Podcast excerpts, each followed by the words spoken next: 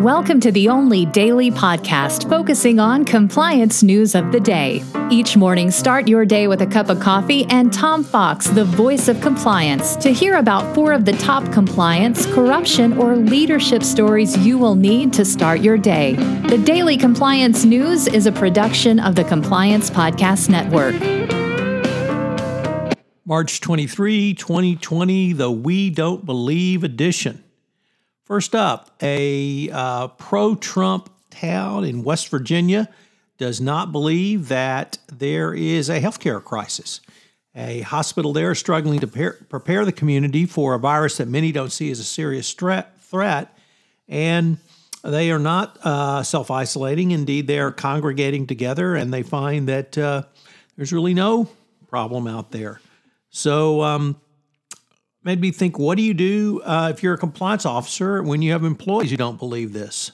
So, obviously, there are some who don't believe we have a health problem, a health crisis, or anything else along those lines. So, what do you do when you have people who refuse to heed the experts' warnings uh, and even the administration's warnings? I'm not quite sure uh, if they would continue to come to work or uh, put everyone else in harm's way, but it could be a problem. Uh, next up, from Fast Company, an interesting article that, article that the coronavirus may have killed ISP data caps. The um, data caps at broadband internet providers uh, might be a casualty that no one will miss, except for, of course, the ISPs who profit gorge from them. Uh, in less than a week, top internet U.S. providers have uh, waive data caps to limit those uh, who are uh, the millions of Americans working from home now.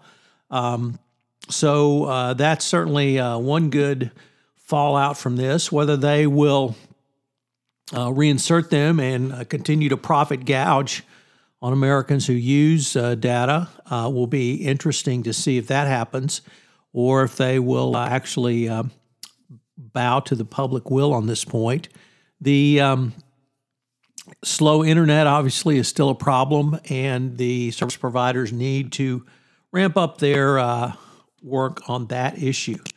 Next up, the coronavirus and the Saudis have uh, decimated the U.S. oil industry, uh, and probably no bigger troubled company is Occidental Petroleum, which uh, made a $38 billion deal for rival Anadarko uh, la- late last year, and now Occidental, uh, after the Saudi um, price uh, uh drop and coronavirus has uh, been decimated. They've been forced to slash their dividend by 86%, the first time it's been cut in decades.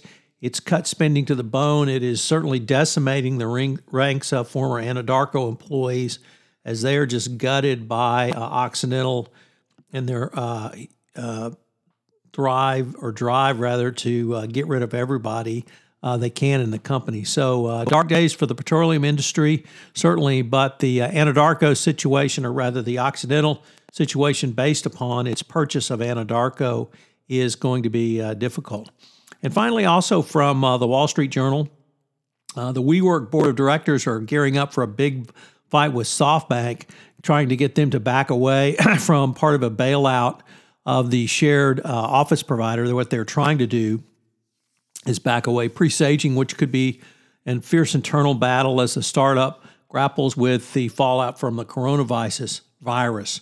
Once again, uh, this business uh, has been gutted by coronavirus.